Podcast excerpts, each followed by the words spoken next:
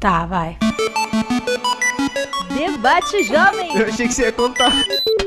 Debate Jovem. Debate Jovem. Debate. Jovem.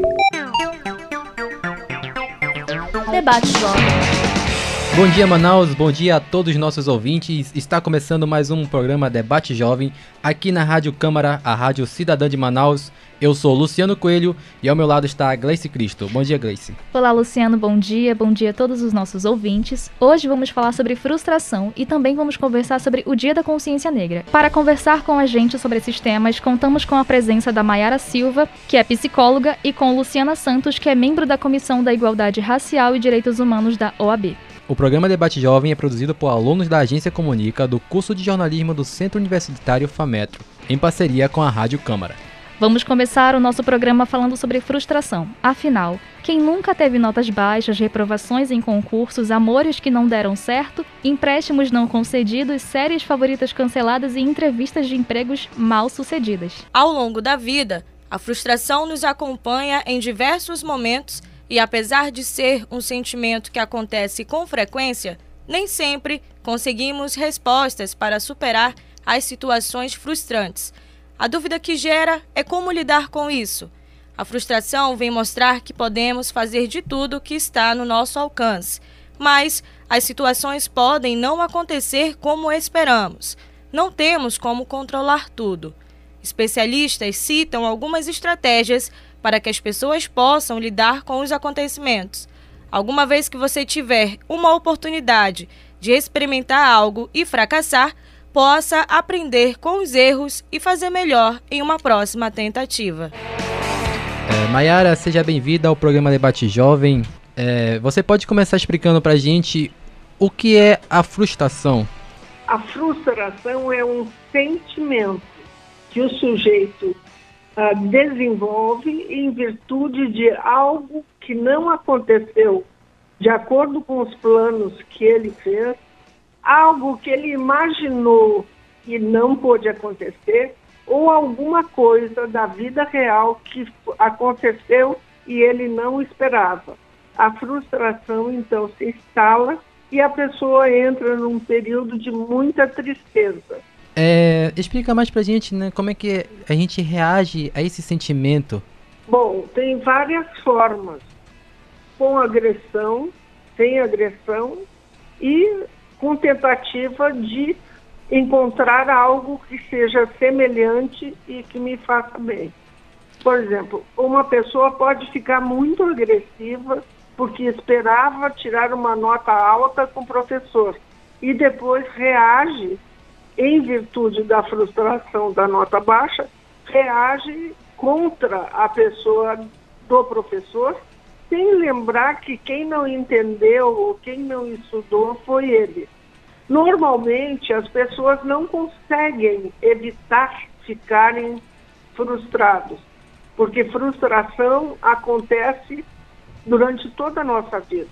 Nós, nós estamos esperando que uma coisa aconteça de um jeito e acontece de outro. E nós ficamos frustrados, abatidos, tentando evitar que, o, que a raiva se instale. Mas é muito importante que a pessoa pare, preste atenção no que aconteceu e tome as rédeas da sua própria vida. Porque senão nós fazemos coisas que depois vamos nos arrepender. Mayara, como diferenciar tristeza de frustração? A frustração é o gatilho, tristeza é consequência. Ah, o que, que você quer dizer, Maia, com gatilho? A frustração, não, a pessoa não está esperando aquilo. Por exemplo, o, o, o melhor jogador de futebol do mundo chuta a gol o pênalti e não acerta. Vai ficar frustrado? Vai. E com ele toda a torcida daquele time.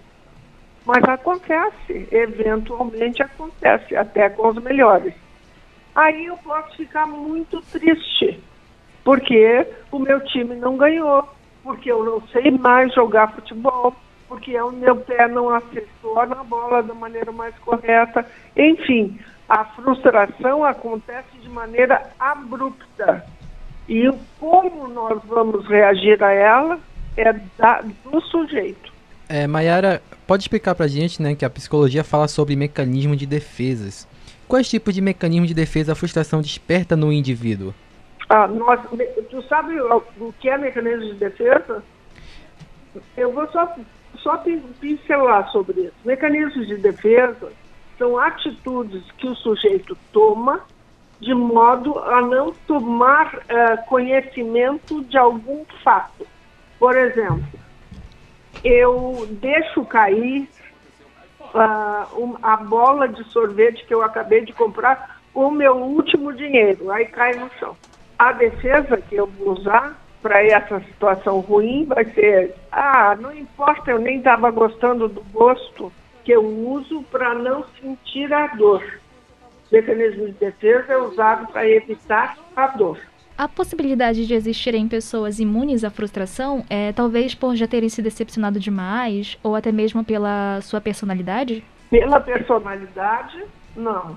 Mas existem pessoas que têm patologias graves que nem se dão conta que coisas ruins acontecem com ela. E tem uma vida relativamente, sei lá, sem consciência. Sem consciência. Agora, uh, o ser humano normal, comum, uh, que a gente encontra no ônibus, na esquina, na faculdade, em qualquer lugar, este está sempre sujeito a ter um momento de frustração. Não é uh, que ele escolha, mas que tem, tem. A frustração é um sentimento associado à sensação de impotência e de desânimo. O que ocorre quando é. algo que é esperado falha ou acontece. A ansiedade e a frustração estão juntas? Aham. A diferença das duas é que a ansiedade não precisa de nada, ela é do sujeito também. Já a frustração é um fato que acontece. Mas depois que se instala, pode ser bem semelhante o frustrado e o ansioso. O início é diferente, mas podem no fim ter as mesmas características. Evitar com a frustrar lidar com a frustração tem relação com deixar de encarar os seus problemas e isso pode ser negativo para o desenvolvimento pessoal de, algum, de alguma forma? Quem dera a gente pudesse evitar a frustração. Mas eu não tenho nenhuma notícia, nada para te dizer, faça isso que tu nunca vai ficar frustrada. Não tem essa receita. Não tem esse, essa fórmula mágica. Frustração, como a gente sabe, é um acontecimento que te coloca na vida do sujeito de uma forma abrupta e inesperada. Aí ele tem que reagir, que aí reage por um tipo de mecanismo de defesa. Perfeita essa pergunta. Ah, mas aí ele vai ficar bem? Alguns ficarão, outros não. A frustração aparentemente é um sentimento ruim, mas ele tem alguma importância para nós, como para nós humanos, né, como crescimento? Algum tipo de importância? Uhum. A frustração, uh, tu está dizendo que é um sentimento ruim. A Sim. sensação de frustração é ruim, mas a frustração ensina algumas coisas. Vamos lá. Eu sempre acho que consigo tudo que eu quero. Então eu me acho super especial. Em virtude de uma frustração minha que eu venha me deparar, eu, eu percebo que nem tudo que eu quero é possível ter. A frustração ensina para o sujeito a um limite, o cuidado com os outros, a, a responsabilidade que ele tem com relação às outras pessoas. Eu posso frustrar alguém? Posso. Eu devo? Não. Então, essas coisas, todas relacionadas à frustração, é um tipo de postura adequada ou inadequada. Você acha que nos dias de hoje estamos mais preparados para lidar com as frustrações? Eu acho que não. Eu, não, eu não acho que tenha um tempo que as pessoas estariam melhor preparadas. Ah, vamos em 1500 as pessoas estavam melhor preparadas para as frustrações? Não.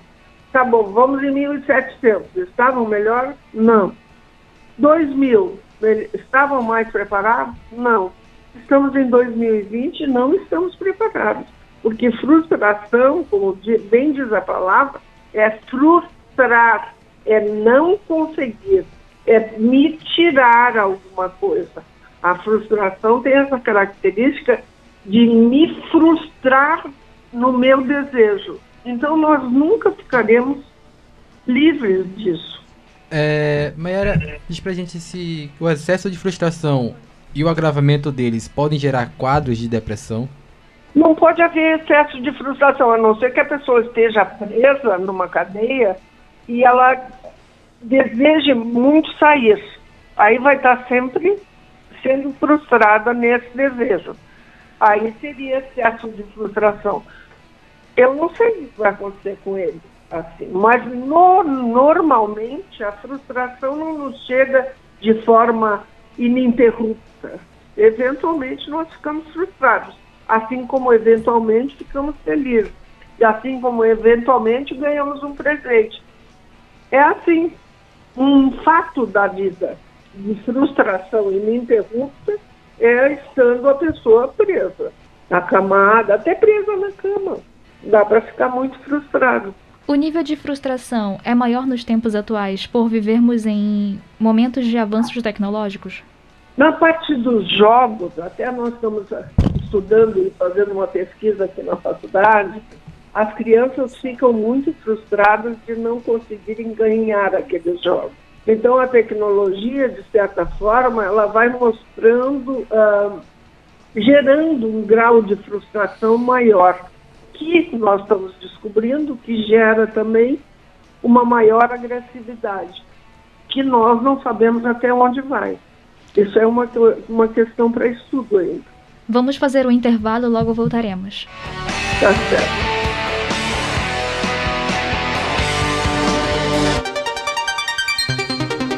Rede Legislativa de Rádio. Você vai conhecer agora a Câmara Municipal de Manaus. Ela é sede do Poder Legislativo na capital amazonense. Ao todo, 41 vereadores compõem a 18ª legislatura. Eles são eleitos diretamente pela população, a cada quatro anos. O atual presidente é o vereador Davi Reis. Os parlamentares se reúnem em sessões ordinárias abertas ao público de segunda a quarta-feira. As quintas e sextas-feiras são reservadas às comissões técnicas da casa. Ao todo, são 23 são grupos de trabalhos específicos voltados às áreas de interesse da sociedade, como saúde, educação, transporte, entre outras. É de responsabilidade também dos vereadores aprovar o orçamento do município e fiscalizar onde o dinheiro público é aplicado pela prefeitura. Os vereadores ouvem a população e encaminham as demandas ao executivo. E no plenário são discutidos e aprovados os projetos de lei que reforçam as políticas públicas para melhorar a qualidade de vida do cidadão. Rádio Câmara, a sintonia que faz história. 105,5 MHz. Seja uma pessoa de atitude. Faça como a vereadora Glória Carrati, do PL. Você que ainda não fez a vacina, você que fez a primeira dose e não fez a segunda, eu gostaria de pedir encarecidamente para que vocês procurassem uma unidade de saúde e fizessem a vacina.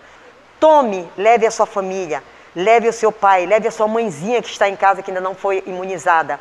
Procure um posto de saúde, uma unidade de saúde e faça a vacina para o seu bem e de todos. Quem ama, vacina. Juntos contra a Covid-19. Uma campanha da Câmara Municipal de Manaus. Realização: PV e Rádio Câmara Manaus.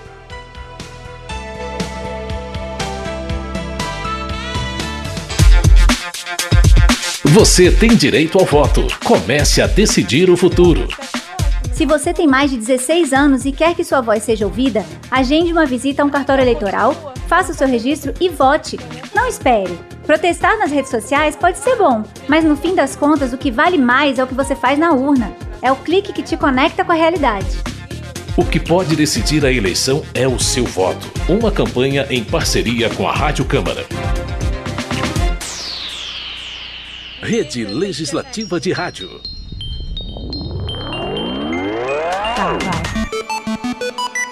Debate Jovem. Eu achei que você ia contar. Debate Jovem. Debate Jovem. Debate Jovem. Debate Jovem. Voltamos para continuar aqui nosso papo com Maiara da Silva. Então, Maiara, você acabou de mencionar sobre tecnologia e sobre jogos, principalmente para as crianças.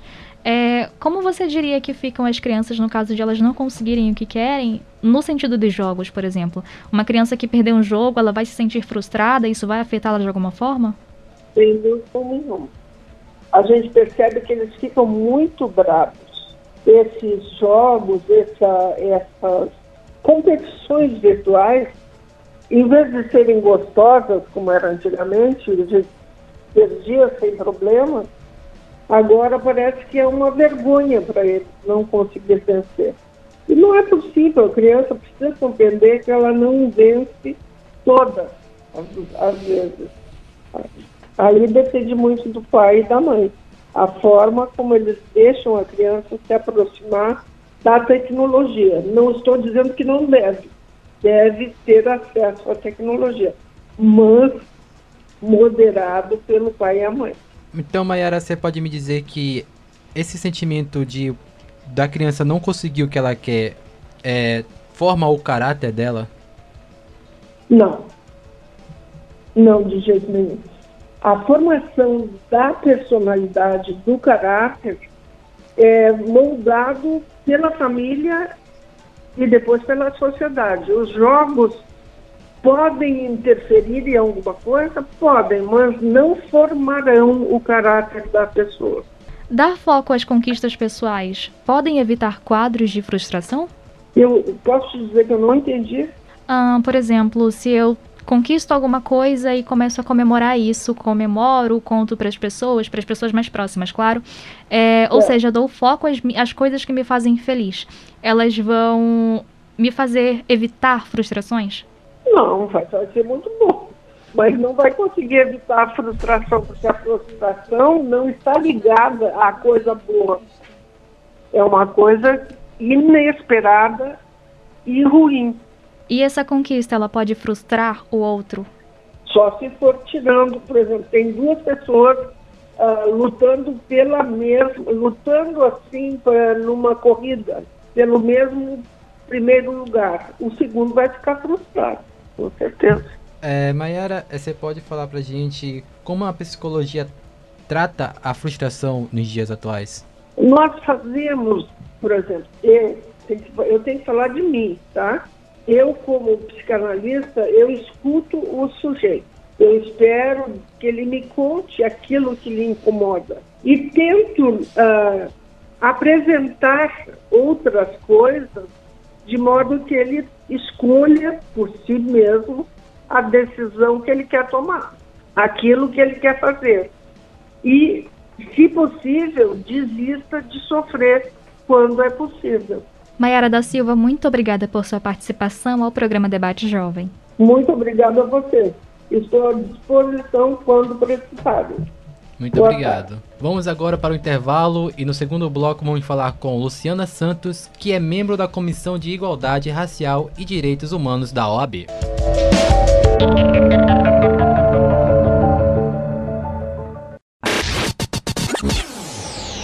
Rede Legislativa de Rádio. Tá, vai. Debate Jovem. Eu achei que você ia contar. Debate Jovem. Debate Jovem. Debate. Jovem. Debate Jovem.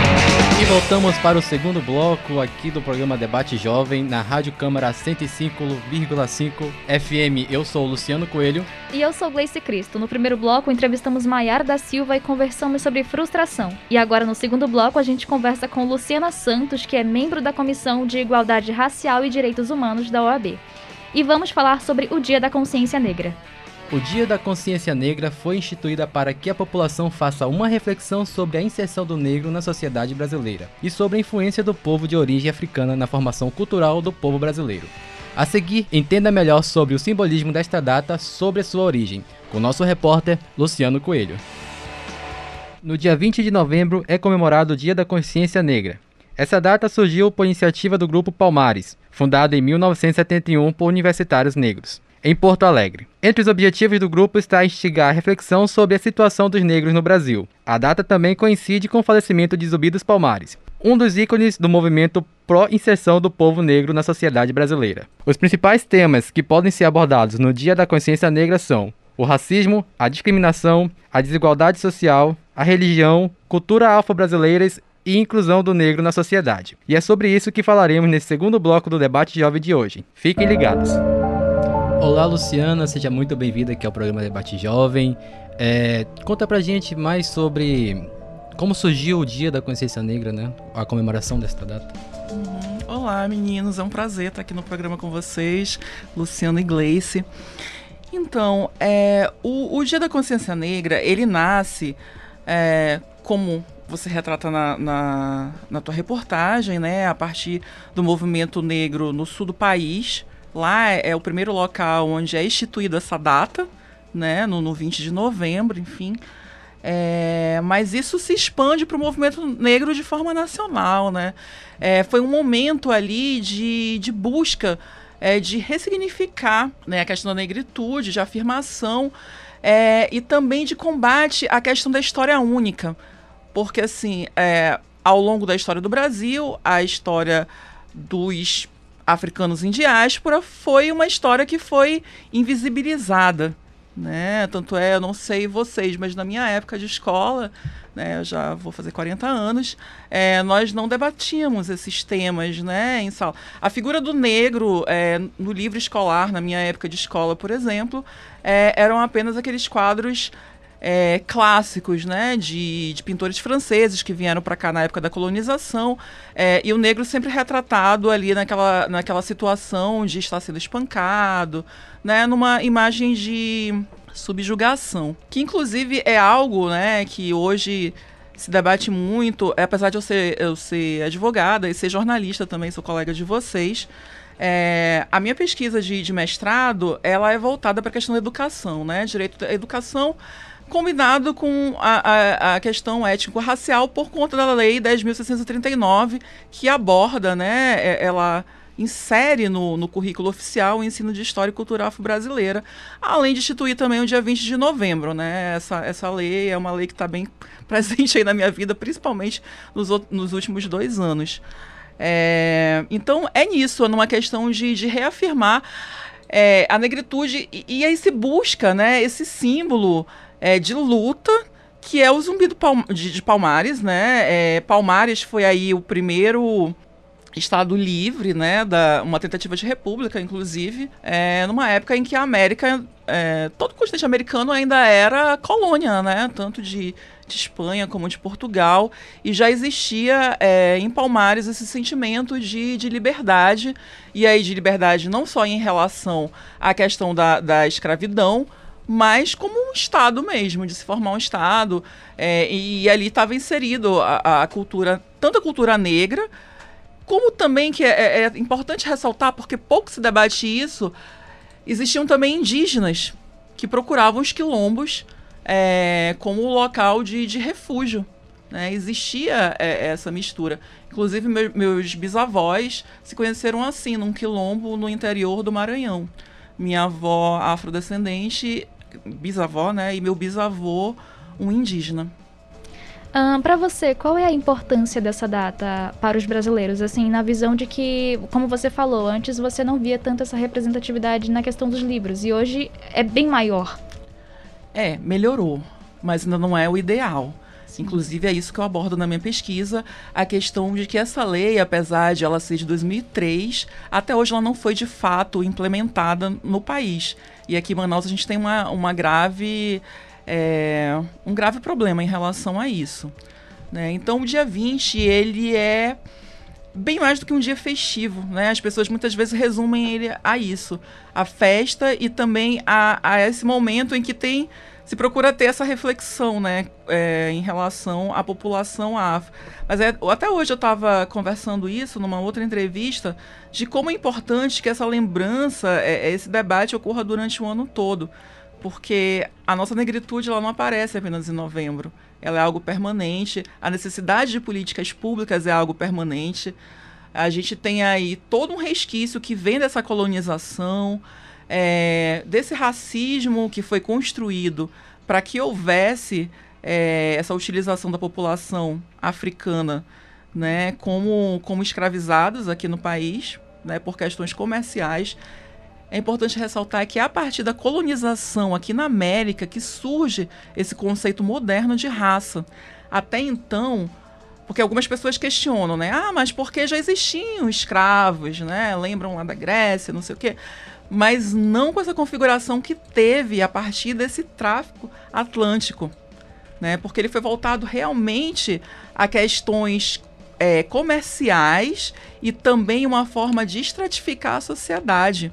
É a partir daí que a sociedade começa a se dividir, pelo menos aqui na América, em classes.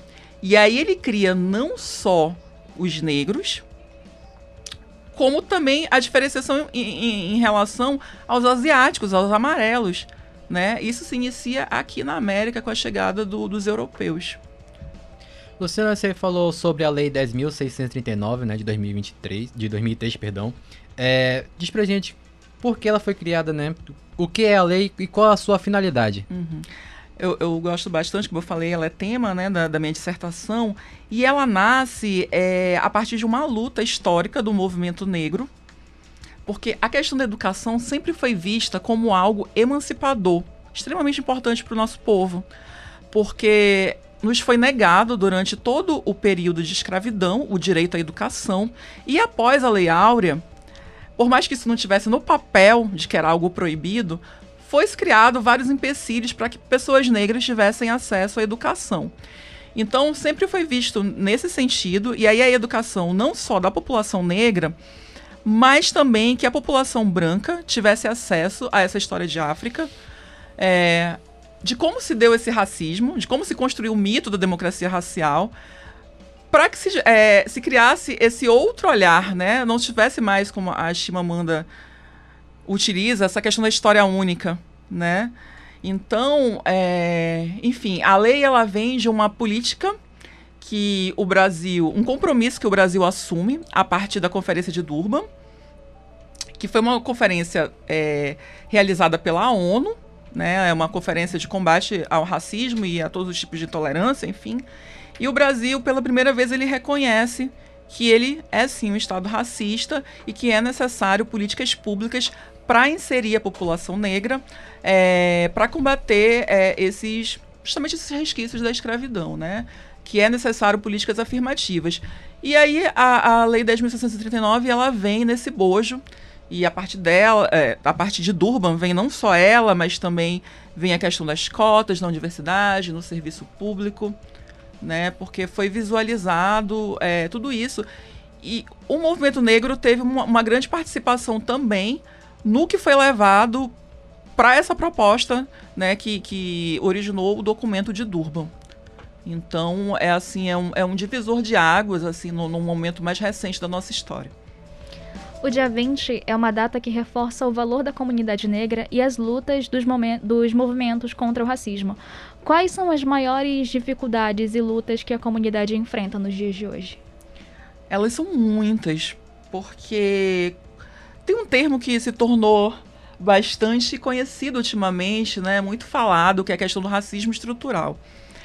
Bom, racismo estrutural é uma forma didática de poder é, explicar como o racismo ele acontece na sociedade. O estrutural é aquele mais amplo, que aí é. Por que estrutural? Porque ele está inserido em todas as estruturas da nossa sociedade. Na parte jurídica, política, econômica, cultural. Então, é, para você ter uma leitura de Brasil, precisa ter uma leitura racial em todos os debates. Né? E, bom, a partir disso, é, por exemplo, se você vai pensar em população em situação de rua, você vai ver que a maior parte dessas pessoas são negras. Carcera é, os encarcerados, a maioria da população é negra. Mas isso tudo tem origens históricas do porquê tá assim. E, e, e, o racismo é interessante porque ele não é uma coisa fixa, é, ele vai. Ele está muito ligado a relações de poder.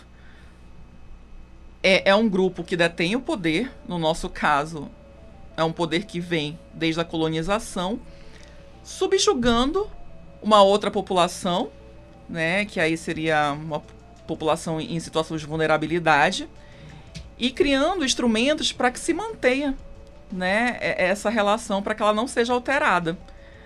E aí, por exemplo, a própria questão da lei, como eu estava comentando com vocês, por que, que ela não é efetivada? Será que realmente é, as pessoas que detêm é, esse poder econômico, político, elas querem que a sociedade ela seja realmente antirracista? Elas querem colocar ali em perigo os privilégios que elas possuem desde sempre? Porque às vezes as pessoas falam assim: ah, mas os. E os brancos pobres? Mas olha, se você for comparar um branco pobre com uma pessoa branca e um negro que nasceram ali numa comunidade, numa favela, você vai ver que as dificuldades que o negro vai enfrentar são bem maiores do que o do branco, porque ele já tem logo de cara a situação da cor que vai impedir ele de conseguir um emprego melhor, né? Vai e mesmo pro, pro negro rico, né? Eu estava comentando uma situação que aconteceu ontem, é, de, um, de uma posse, de um conselho, que uma secretária de Estado nos distratou. Inclusive eu, como representante da OAB. Né, eu me vi ali novamente numa situação em que a Sinhazinha estava me dando ordens, publicamente, né? Me desumanizando, enfim. E são essas situações que a gente vê no dia a dia, né, que vão minando toda essa humanidade, refletem, inclusive, é, é sempre bom ressaltar que refletem na autoestima e até no psicológico da população negra. A maior parte das pessoas em manicômios são pessoas negras. Inclusive, o número de suicídios entre jovens negros, se você for pegar as pesquisas, o maior número de suicídio é entre jovens negros. Feminicídio ocorre com mulheres negras. Estupros, mulheres negras. Então, é, por isso que eu digo, é, é muito importante essa visão interseccional. Né? Você não pode discutir os problemas que hoje afligem o país sem ter essa visão que combina raça, classe e gênero.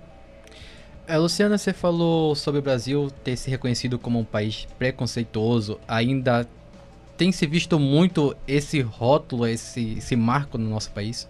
Uhum. É, porque se você for ver, inclusive, essas pesquisas, né, é, é, interessante porque as pessoas reconhecem que o Brasil é um país racista, mas elas não se reconhecem como racistas, né? E aí a gente pode lembrar de Lélia, Lélia Gonzalez, uma socióloga, é, antropóloga, perdão, que foi uma, uma das principais é, pensadoras é, intelectuais brasileiras do, dos anos 70 e 80, uma mulher negra, é, mas que teve aí sua, sua história né, invisibilizada, agora que voltou a, a ser mais debatido, seus escritos, que apesar de, de serem da década de 70 e 80, são bastante atuais. Se você lê Lélia Gonzalez, ainda é bastante atual. E, e ela vai ela vai falar, e aí utilizando a psicanálise, que existe no Brasil é, um racismo por denegação. Né? O brasileiro ele tem essa dificuldade de se assumir como racista. Ele prefere, apesar de ele praticar o racismo, ele prefere dizer que não é algo dele, que é do outro, mas não dele. Vamos fazer um intervalo e logo voltaremos.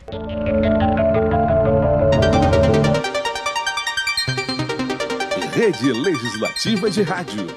Sintonizam, sintonizam, sintonizam. Rádio Câmara de Manaus. 105,5 MHz. MHz. A Rádio Cidadã de Manaus. Minuto da Economia, com Silvia Munhato. Durante todo o mês de novembro, as pessoas físicas com dívidas em atraso poderão renegociar os débitos no Mutirão Nacional de Negociação de Dívidas e Orientação Financeira. A iniciativa é da Febraban, Banco Central, Secretaria Nacional do Consumidor e Senado. Os interessados devem fazer o cadastro no site consumidor.gov.br da Senacom. É só escolher o banco com o qual deseja negociar e fazer uma proposta. O banco tem 10 dias para responder. Mais detalhes podem ser checados em mutirão.febraban.org.br. Nesse mutirão serão oferecidos vários cursos de educação financeira. Você ouviu Minuto da Economia com Silvia Munhato. Rádio Câmara, a sintonia da informação. Namoro legal. Seu namorado é do tipo chiclete que aparece sem ser convidado? Pede sua senha ou monitora seus e-mails, ligações e mensagens? Faz você se sentir sufocada ou vigiada? Critica você o tempo todo, mas faz questão de elogiar outras pessoas bem na sua frente? Tem ciúmes dos seus amigos, das suas atividades e até da sua família? Se cuide, garota. Coloque limites bem definidos. Aprenda a identificar. Tudo tem limite. Uma campanha da Câmara dos Deputados e do Ministério Público de São Paulo. De segunda a quarta, direto do plenário Adriano Jorge, sessão plenária. Através da Rádio Câmara 105,5 MHz, TV Câmara 6.3 e das redes sociais Facebook, YouTube e Instagram. 18ª Legislatura. Presidente Davi Reis.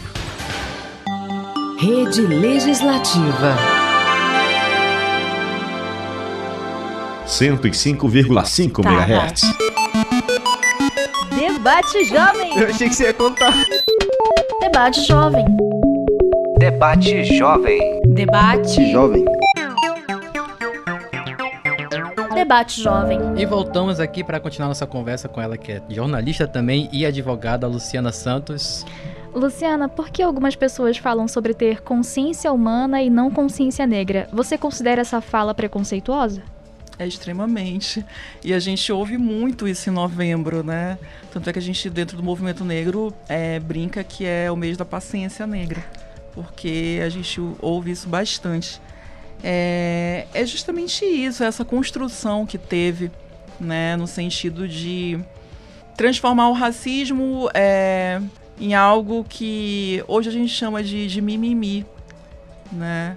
É, é, é transferir para a vítima, né? É, ali o, o, o, o, lugar de, de quem estaria sendo o agressor, né? É inverter esses papéis.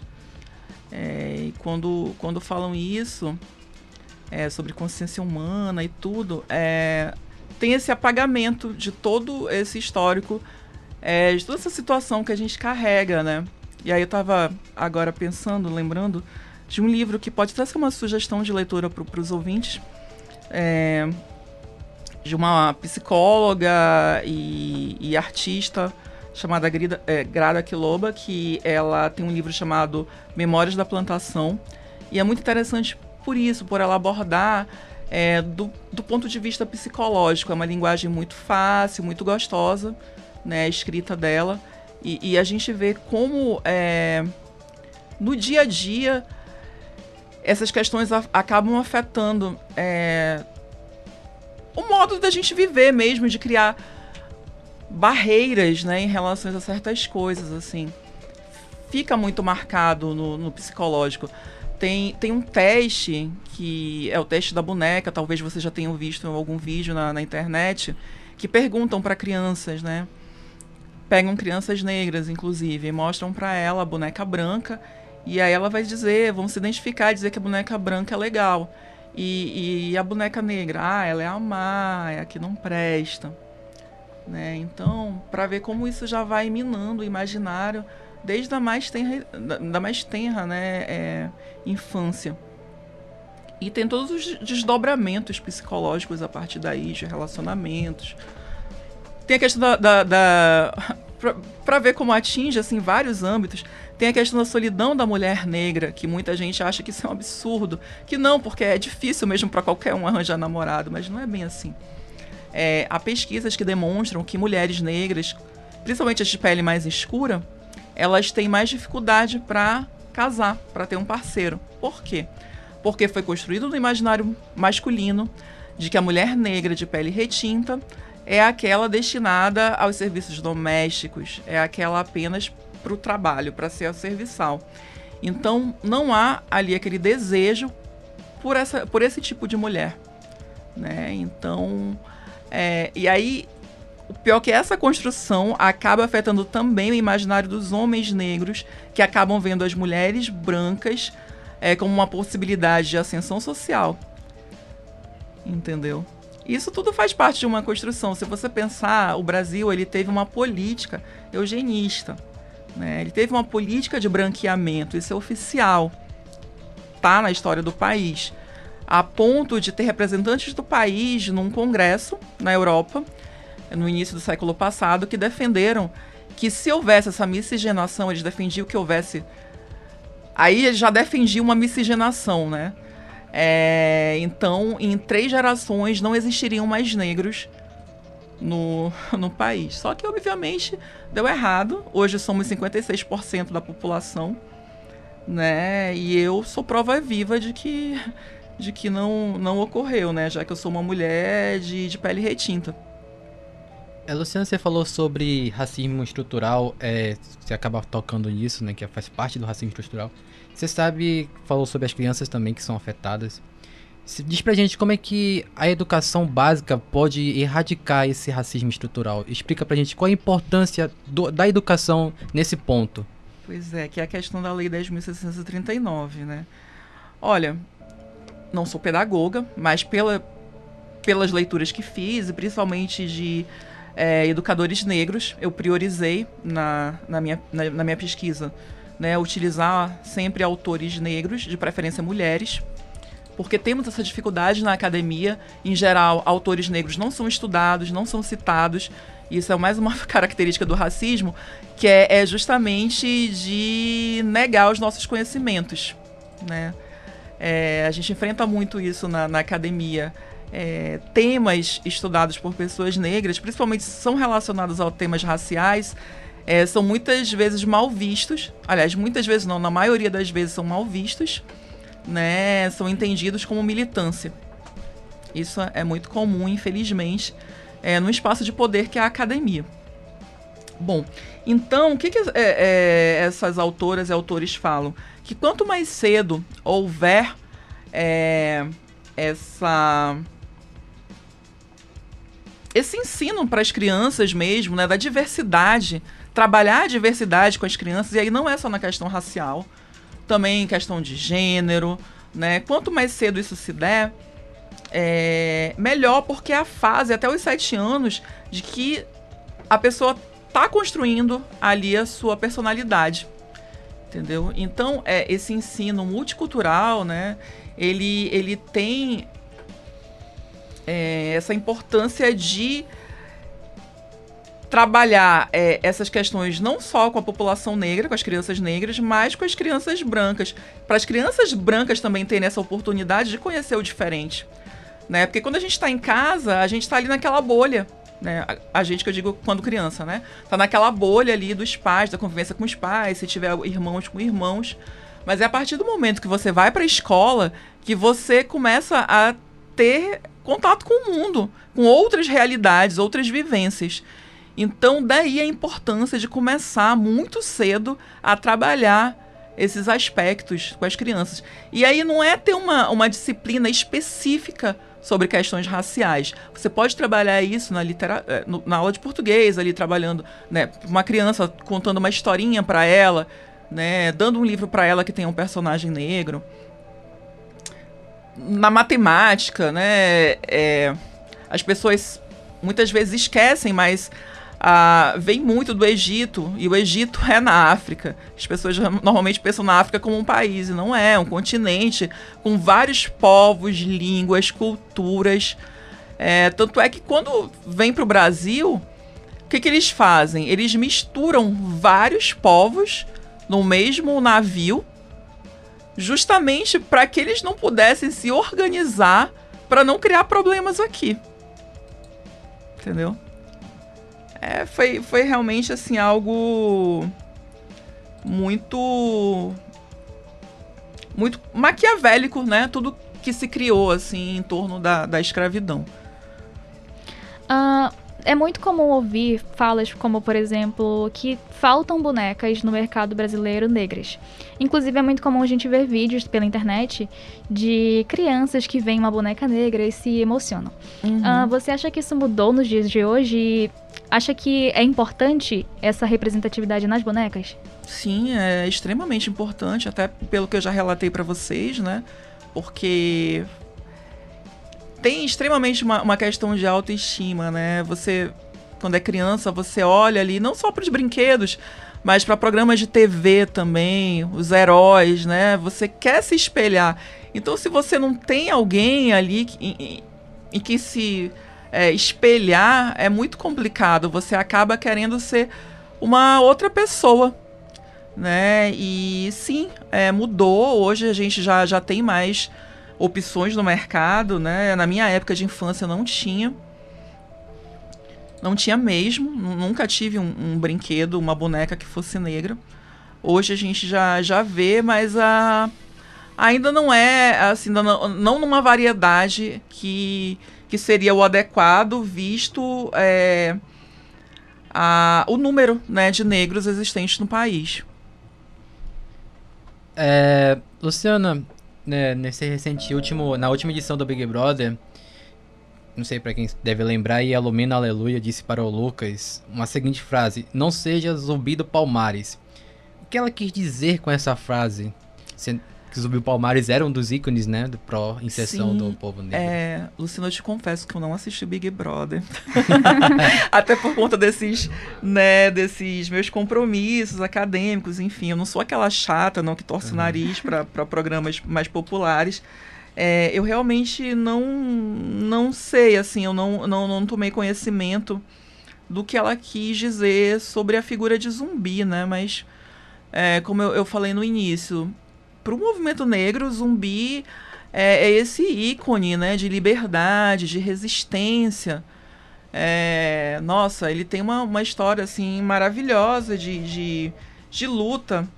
É, se você for ver o próprio local onde era Palmares, né, uma, uma serra que hoje é, localiza que é localizada no, no município que hoje é Alagoas, e tem os relatos de como o, o, o governo da época mandou tropas, é, levaram canhões para tentar derrubar, para tentar entrar em Palmares. Né? E foram décadas de existência é, de uma comunidade que era enorme. É, então, assim, é, é uma história é, muito significativa e, e Zumbi é, é, é, um marco, né? E assim, a gente precisa resgatar é, esses heróis. E aí, em vários âmbitos, né? Todo mundo aqui conhece Machado de Assis. Eu sempre me, me questionei na escola, quando eu vi a biografia dele, eu tinha entendimento de que ele era negro, né? Por conta da, enfim, dos pais. Mas aí olha a fotografia que se apresentava naquela época e era de um homem branco. Como é, vários outros que a gente tem na nossa história. Então, é, é uma, uma, uma, das lutas do, do movimento negro, que eu estou optando por chamar de movimento negro, mas na verdade seria no plural, assim como a gente trata os feminismos, né, que são plurais. O movimento negro ele também é um movimento plural, né? Tanto é que temos várias entidades do movimento negro. Então, é, esse é outro perigo também do racismo, de muitas vezes achar que a população negra ela é una, né? Que pensa da mesma maneira, enfim. Mas somos plurais. Luciana Santos e a equipe do programa Debate Jovem agradece a sua participação. Eu que agradeço aqui pelo espaço e espero participar em outras vezes. Podem convidar que estou à disposição. Vai ser um prazer. Vai ser um prazer. Agora vamos para as dicas de séries e filmes. Arcane, a série animada conta as histórias das irmãs Vai e Powder. Ambientada em Piltove, situada no despenhadeiro acima do distrito de Zal, onde nossas protagonistas vivem. Mesmo sendo muito jovens, as nossas heroínas ganham a vida como saqueadoras. Além de muita ação, a série aborda temáticas como abandono, transtornos psicológicos e fraternidade. Estrelas Além do Tempo. O filme conta uma história praticamente desconhecida e quase inacreditável.